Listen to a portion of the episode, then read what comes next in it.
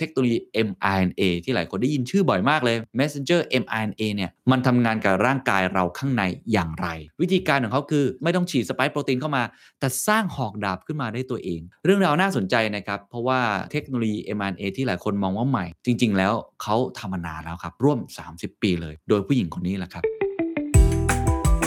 This is the Standard Podcast. Eye-opening for your ears. The secret sauce. สวัสดีครับ ผมเคนนักครินทร์และนี่คือ The Secret Sauce Podcast What's your secret? รู้จักแคทเธอรีน คาริโก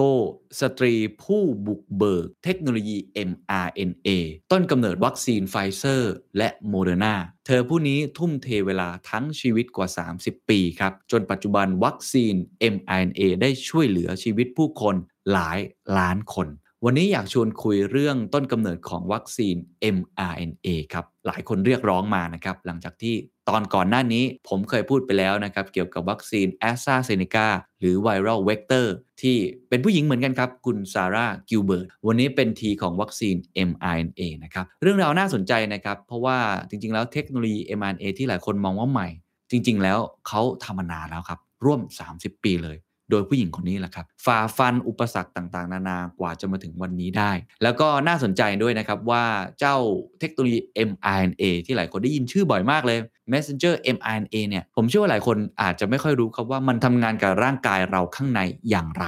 เรื่องนี้จะได้เป็นความรู้เป็นประโยชน์ แล้วก็น่าจะเป็นบทเรียนที่ดีกับใครหลายคนนะครับในการใช้ชีวิตในการทำงานที่จะต่อสู้ฝ่าฟันอุปสรรคต่างๆ จะตอบคำถามเหล่านี้ทั้งหมดนะครับผมจะแบ่งด้วยกันออกเป็น 2 part ด้วยกัน part แรกผมอยากจะอธิบายเรื่องวัคซีน mRNA แล้วก็ part ที่ 2 อยากจะพูดถึงชีวิตคุณแคทเธอรีนคาริโกนะครับที่น่าสนใจมากครับ เป็นผู้หญิงชาวฮังการีนะครับ เดี๋ยวเราค่อยๆ ไปทีละขั้นก่อน เรามาทำความเข้าใจวัคซีนกันก่อนดีกว่าครับ ว่ามันทำงานยังไงนะครับ คือถ้าเป็นวัคซีนแบบรุ่นเก่าคุ้นเคยกัน ก็คือวัคซีนประเภทเชื้อตายหรือว่าเชื้ออ่อนแอถ้าเป็นโควิด -19 ก็ซีโนแวคซีโนฟาร์มเขาจะเอาเชื้ออ่อนแอคือเชื้อจริงเลยนะเหมือนโคโรนาไวรัส19เลยเข้าไปสู่ร่างกายของเราเพื่อกระตุ้นให้ร่างกายของเราสร้างทหารออกมาต่อกรทหารเนี่ยก็คือในรูปของแอนติบอดีหรือว่าภูมิคุ้มกัน อันนี้คือแบบเบสิกคือแบบในอดีตก็ถึงเรียกว่าวัคซีนเชื้อตาย คือเชื้อมันไม่ได้แข็งแรงมากจนทำให้เราติดโรคนั้น แต่ว่ามีการสร้างภูมิคุ้มกันขึ้นมาต่อสู้ แต่ทีนี้การที่จะทำแบบนั้นเนี่ยในปัจจุบันนี้มันมีเทคโนโลยีที่ไม่จำเป็นต้องเอาเชื้อทั้งเชื้อเข้ามา คือไม่ต้องยกทั้งศัตรูนะ่ะฉีดเข้ามาสู่ร่างกายของเราก็ได้ครับ แค่เอาสิ่งที่เป็นอาวุธของศัตรูนั้นก็ได้ คือร่างกายเรานี่ฉลาดมาก เราสามารถจดจำแค่อาวุธ เราก็สามารถกระตุ้นภูมิคุ้มกันได้ หรือว่าพูดง่ายๆก็คือพวกแอนติเจนอะไรต่างๆ เป็นโมเลกุลหรือเป็นโครงสร้างของโมเลกุลที่ยื่นออกมาจากตัวเชื้อโรคหรือสิ่งแปลกปลอมนั้นๆ ถ้าเปรียบไปก็เหมือนกับว่าร่างกายเราจดจำแค่รูปร่างลักษณะของหอกดาบที่เชื้อโรคใช้ แล้วเราเนี่ยก็สร้างโล่ที่มีรูปร่างจำเพาะเจาะจงกับหอกดาบเหล่านั้นเนี่ยมาดักจับ ทำให้ไอตัวหอกดาบเหล่านั้นมันสิ้นฤทธิ์หอกดาบในความหมายปัจจุบันนี้หลายคนอาจจะเคยได้ยินคำนี้ครับ ก็คือสปายโปรตีนนั่นเอง ถ้าเราไปดูภาพของไวรัสโคโรนาเนี่ยเราจะเห็นเลยว่ามันเป็นกลมๆ ใช่ไหมครับ แล้วมันก็มีแหลมๆครับสปค์โปรตีนขึ้นมาสปค์ก็คือยอดแหลมนั่นแหละครับทีนี้ร่างกายของเราเนี่ยไม่จำเป็นจะต้องส่งไวรัสเข้ามาทั้งตัว ถ้าเราสามารถที่จะมีไอตัวสปค์โปรตีนแล้วกระตุ้นให้เราสร้างภูมิคุ้มกันต่อไอหอกดาบนั้นได้ เราก็น่าจะเจาะจงกำจัดหรือว่าป้องกันไอเชื้อโรคอันนั้นได้เช่นกัน ทีนี้มาอธิบายต่อแล้ว mRNA คืออะไร มันทำงานอย่างไร ผมว่าต้องเข้าใจก่อนครับว่าในร่างกายของคนเราเนี่ยมันมีสิ่งที่เรียกว่า DNA อยู่ แล้วก็มี RNA แล้วก็โปรตีน 3 อย่างนี้จำง่ายๆ DNA RNA แล้วก็โปรตีน DNA ทำงานเหมือนเป็น storage ครับ เหมือนแหล่งกักเก็บข้อมูลครับ เก็บอะไรครับ เก็บรหัสพันธุกรรมของเรานั่นเองลำดับเบส ATCG อะไรก็ว่ากันไป หลายคนคงเห็นรูปครับ เป็น 2 เส้น แล้วเป็นเกลียวๆ แล้วก็มีลำดับเบสอยู่ตรงกลาง มีหน้าที่ตรงนั้น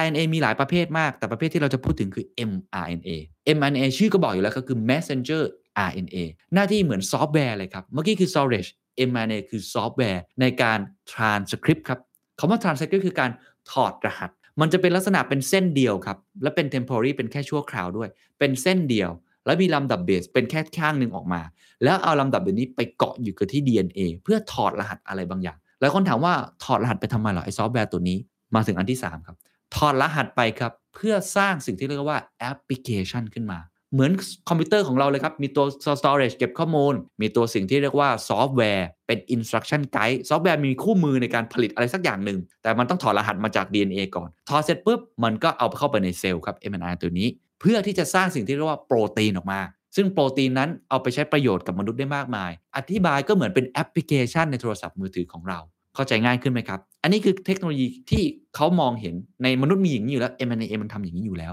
ทีนี้ถามว่าแล้วมันเป็นยังไงเกี่ยวข้องยังไงกับไอโควิด -19 นี้ ลองคิดภาพย้อนกลับไปเมื่อกี้ครับ มีแบบที่เอาเชื้อเข้ามา แล้วเรากระตุ้นภูมิคุ้มกันใช่ไหมครับ ทีนี้เขาก็เลยคิดว่าถ้าเอาสไปค์โปรตีนตรงนั้นอะหรือไอเป็นหอกดาบอันนั้นอะฉีดเข้ามาในร่างกายของเราเลย แล้วร่างกายเราก็อุ้ยอันนั้นมันคือหอกดาบนี่ เพราะฉะนั้นรีบสร้างโลขึ้นมา ไอ้วัคซีนประเภทนี้คือวัคซีนที่ชื่อว่า Novavax นั่นเอง ทีนี้ไอ้วัคซีนของ mRNA เนี่ยมัน advance กว่านั้นครับทุกท่าน มัน advance กว่านั้น คือมันไม่ใช่แค่เชื้อตาย มันไม่ใช่แค่ยิงไอ้ตัวโล่ดาบเข้ามาในร่างกาย แต่มันยิงตัวที่สร้างโล่ดาบนั้นเข้ามาเลยครับ ซับซ้อนกว่านั้นนี่ครับ มันยิงตัว mRNA เข้ามา ในเชิงหลักการถ้าเราสามารถเอา mRNA ของไอ้ไวรัสโคโรนาเนี่ยเข้ามาในร่างกายเราได้ แล้วเซลล์เราอะจำลอง คือเอาคู่มือเข้ามาแล้วสร้างสไปค์โปรตีนขึ้นมาในร่างกายของเราเอง ไม่ต้องฉีดสไปค์โปรตีนเข้ามา แต่สร้างหอกดาบขึ้นมาได้ตัวเอง พอเราสร้างหอกดาบขึ้นมาปุ๊บร่างกายเราเห็นอุ้ยมีหอกดาบเข้ามาในร่างกายของเรา รีบเข้าไปจับเร็วมันก็จะสร้างความคุ้นเคยเกิดเป็นภูมิคุ้มกันขึ้นมา เริ่มเห็นภาพนะครับ ผมเปรียบเทียบอีกครั้งหนึ่งอะถ้าใครยังไม่เห็นภาพ เปรียบเทียบว่าถ้าเป็นวัคซีนแบบดั้งเดิมเชื้อตายหรืออะไรตามทีเนี่ยจะเป็นวัคซีนที่ถ้าเกิดเราจะตามหาคนร้ายเนี่ยหน้าที่ของเขาก็คือเขาจะปิ้นเป็นภาพออกมา ภาพวอนเต็ดคนร้ายอะให้ค่าหัวเท่าไหร่ในหนังคาวบอยครับ เข้ามาในร่างกายของเราให้เราเห็นว่า นี่จดจำเอาไว้ไอ้ตัวเนี้ยคือคนร้าย นี่คือทหารนี่คือตัวอาวุธร้ายที่เราต้องจดจำมันไว้ แต่ถ้าเป็น mRNA เทคโนโลยีนี้วิธีการของเขาคือ ยิงเครื่องปริ้นเข้ามาเลยครับ ยิงเครื่องปริ้นเข้ามาในร่างกายของเรา แล้วปริ้นกระดาษไอวอนเต็ดขึ้นมา ให้ร่างกายเราจดจำได้เอง เพราะฉะนั้นข้อดีที่สุดครับ ของวัคซีน mRNA ก็คือมันเหมือนการฝึกร่างกายทำให้เซลล์สร้างโปรตีนที่จำเพาะเจาะจงขึ้นมาต่อกรกับเชื้อโรคและสิ่งแปลกปลอมนั้นๆ และยังทำให้ร่างกายนั้นจดจำศัตรูพวกนี้ได้ดียิ่งขึ้นด้วย มันก็จะทำให้ประสิทธิภาพของวัคซีนมันสูงขึ้นนั่นเองครับ โดยสรุปครับ วัคซีน mRNA ครับทำงานโดยการยิง mRNA หรือว่าซอฟต์แวร์หรือคู่มือครับ ในการสร้างดาบหอกของศัตรู ก็คือตัวสปค์โปรตีนขึ้นมาในร่างกายของเราเองครับจำลองขึ้นมาเลยครับ ออกแบบขึ้นมาใหม่ครับ สร้างมันขึ้นมาปริ้นมันขึ้นมาใหม่เลย ในร่างกายของเราเอง พอไอ้ร่างกายของเราเห็นว่าอุ้ยจู่ๆมีไอ้สปค์โปรตีนมีไอ้หอกดาบนี้ขึ้นมา เราก็เลยสร้างภูมิคุ้มกันหรือโล่ขึ้นมา นั่นเองครับ เราเข้าใจการทำงานของ mRNA ไปแล้วนะครับ เรามาดูคนที่อยู่เบื้องหลังเป็นผู้บุกเบิกเรื่องนี้ตั้งแต่ 30 ปีที่แล้วนะครับ ก็คือคุณแคทเธอรีนคาริโกครับ เธอเป็นชาวฮังการีนะครับ แล้วก็ตั้งแต่สมัยเรียนมัธยมเนี่ย เธอฝันอยากเป็นนักวิทยาศาสตร์ แล้วก็เมื่อถึงช่วงเวลาที่เธอได้เป็นนักวิจัยจริง ๆ ตอนนั้นเนี่ยต้องบอกว่านักวิจัยมันไม่ได้ถือเป็นอาชีพที่มั่นคงมากนักแล้วพอเธอเป็นคนที่อพยพนะเป็นชาวอพยพมาอยู่ที่สหรัฐอเมริกานะเธอก็ค่อนข้างจะยากลำบากถูกกีดกันในหลาย ๆ ด้านนะครับตลอดเวลาที่เธอเป็นนักวิจัยต้องบอกว่าเธอเป็นคนที่มุ่งมั่นและเชื่อมากว่าเทคโนโลยี mRNA เนี่ยน่าจะเป็น breakthrough ได้ จะเป็นนวัตกรรมที่เปลี่ยนโลกได้ อาจจะใช้ในโรคมะเร็งก็ได้ หรือใช้ในหลากหลายโรคก็ได้ แต่ตอนนั้นทุกคนมองว่าเป็นเรื่องเพ้อฝันครับ แต่เธอก็มุ่งมั่นในงานของเธอเอง เพราะเธอคิดว่าทุกวันที่เธอไปเนี่ยเธอไม่ได้ไปทำงาน แต่เธอไปเล่นสนุกอยู่ในห้องแล็บต่างๆ ตอนนั้นเนี่ยเธอทำงานหนักมากนะฮะ ถึงขั้นขนาดที่ว่าสามีของเธอเองเนี่ยลองคำนวณเล่นๆนะครับว่าถ้าหากคิดตามจำนวนชั่วโมงที่เธอทำงานแล้วเนี่ยเหมือนได้ค่าตอบแทนชั่วโมงละ 1 ดอลลาร์เอง หรือประมาณ 30 กว่าบาทในฐานะนักวิจัยก็คือทำงานเกินชั่วโมงทำงานชอบทำงานมาก ในนิวยอร์กไทมส์เนี่ยเขาใช้คำว่า live for the bench คือไม่สนใจอะคือเหมือนกับนั่งอยู่ในมานั่งสำรองไปเรื่อยๆ ฉันไม่สนใจหรอกว่างานจะเป็นยังไง แต่ฉันสนุกกับมัน สนุกกันในห้องแล็บ ช่วงปี 1989 ครับ เธอได้ย้ายมาทำงานเป็นนักวิจัยกับดรเอลเลียตบาร์นาธาน ซึ่งเป็นอาจารย์นักวิจัยในมหาวิทยาลัยแห่งรัฐเพนซิลเวเนีย จนที่สุดกับดรกับเอลเลียตกับเธอนะครับ ก็สามารถทำให้เซลล์เนี่ยสร้างโปรตีนชนิดใหม่จากการใส่ mRNA ที่ออกแบบเองเข้าไปได้ แต่ฝันร้ายของคุณคาริโกก็กลับมาอีกครั้งครับ จุดที่ท้อแท้อย่างมากก็คือในปี 1995 ครับ ตอนที่เธอกำลังพยายามที่จะปรับตำแหน่งทางวิชาการ เพื่อเป็นศาสตราจารย์ แต่เพราะไม่ได้รับเงินทุนมากพอที่ทำงานจนเสนอผลงานออกมาได้ เนื่องจากในช่วงนั้นครับ ใครๆ ก็มองว่างานของเธอเป็นเรื่องเพ้อฝัน ก็ m อ a มันอาจจะดูไกลตัว เธอจึงไม่ได้รับตำแหน่งนั้น กล่าวก็คือเธอถูกลดความสำคัญในการทำงาน ซึ่งถ้าใครเจอสถานการณ์แบบนี้อาจจะเซกุดบายไปเลยก็ได้นะครับ นอกจากนี้ครับในปีเดียวกันเองครับ เป็นปีเดียวกันที่สามีของเธอเอง ติดอยู่ที่ฮังการีครับไม่สามารถย้ายมาที่อเมริกาเพื่ออยู่กับเธอได้ เพราะมีปัญหาเรื่องวีซ่านะครับแล้วก็เป็นปีที่เธอตรวจพบครับว่าเธอเป็นมะเร็งเช่นเดียวกัน แต่เธอเองก็ไม่ได้รู้สึกท้อนะครับหรือว่าต้องพักงาน ตรงกันข้ามครับเธอคิดว่าถ้าเธอคิดค้นเทคโนโลยีพวกนี้มาได้ พัฒนาเทคโนโลยีเหล่านี้ได้ น่าจะทำให้ช่วยเหลือชีวิตคนหลายล้านได้ ก็เลยมุ่งมั่นพัฒนางานของเธอต่อไป จนปี 1997 ครับ เธอได้พบกับนักภูมิคุ้มกันวิทยาชาวอเมริกันที่ชื่อว่าดรูไวส์แมนคนนี้จะเป็นคนสำคัญนะครับ ได้ร่วมงานกันเพื่อพัฒนาเรื่องภูมิคุ้มกันอย่างจริงจังแต่ว่าปัญหาตอนนั้นก็คือว่าจะทำอย่างไรให้เซลล์เนี่ยสามารถรับตัว mRNA หรือวัคซีนที่เราฉีดเข้าไปตอนแรก โดยร่างกายไม่แตกตื่นว่าเป็นศัตรูเสียก่อน คือการฉีดไอ้ mRNA เข้าไปในร่างกายเนี่ยในช่วงนั้นนะมันยังเป็นสิ่งใหม่มาก ร่างกายยังตกใจอยู่ ว่าเอ้ยอันนี้มันคืออะไรเนี่ยเป็นศัตรู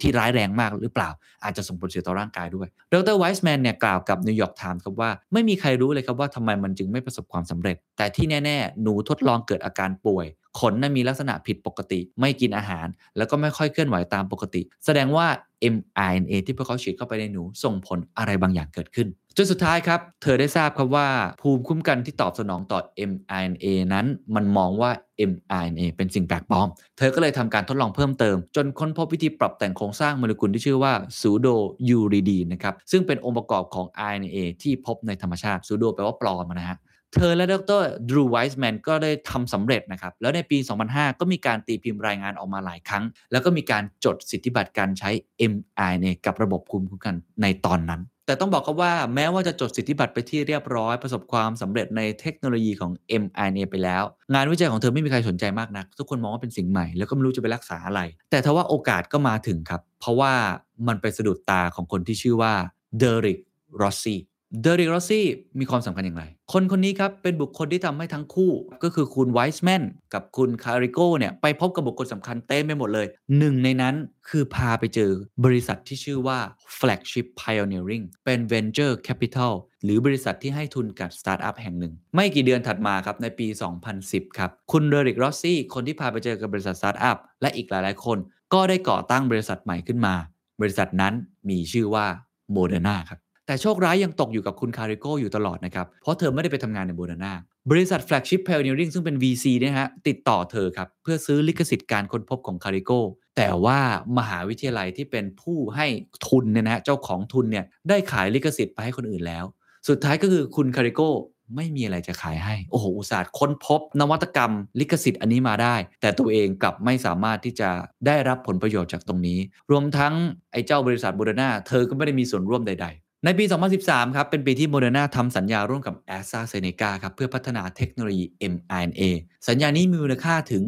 240 ล้านดอลลาร์ เป็นจุดที่ทำให้คุณคาริโกเห็นว่า เฮ้ย ไอสิ่งที่เธอค้นพบเนี่ย มันทำเงินได้นี่หว่า คนเริ่มเอามันไปใช้ใน use case จริงแล้ว สุดท้ายครับ หลังจากที่อดทนมาอย่างยาวนาน ตั้งแต่เธอทำงาน 30 ปีที่แล้ว อดทนกับเงินที่อาจจะไม่ได้เยอะมากจากการเป็นนักวิจัยทำงานหนัก สามีเธอก็ไม่สามารถเข้ามาอยู่กับเธอได้ เธอป่วย แล้วก็ไม่มีใครเห็นคุณค่าของเทคโนโลยีที่เธอทำพอเธอทำออกมาแล้วก็ปรากฏว่าเธอไม่ได้รับผลประโยชน์ของมันอย่างเต็มที่ สุดท้ายก็เหมือนโชคเข้าข้างนะครับในปี 2013 ครับเธอได้รับโอกาสจากบริษัทที่ชื่อว่า BioNTech ครับ ได้รับตำแหน่ง Senior Vice President หลังจากนั้นครับก็เกิดศึกระหว่าง 2 บริษัทนี้ตลอดนะครับซึ่งเป็น 2 บริษัทที่มีเทคโนโลยี mRNA อยู่ในมือที่ล้ำสมัยที่สุดนะครับฝั่งหนึ่งก็คือ Moderna ซึ่งเป็นบริษัทสหรัฐอเมริกา อีกฝั่งหนึ่งคือ BioNTech ก็คือบริษัทจากเยอรมนี แต่ทั้ง 2 บริษัทนี้คุณแคทเธอรีนคาริโกผู้หญิงคนนี้มีส่วนร่วมในการคิดค้นเทคโนโลยีที่อยู่เบื้องหลังอันนี้ ทั้ง 2 บริษัทนี้ตระหนักถึงโอกาสสำคัญนะครับ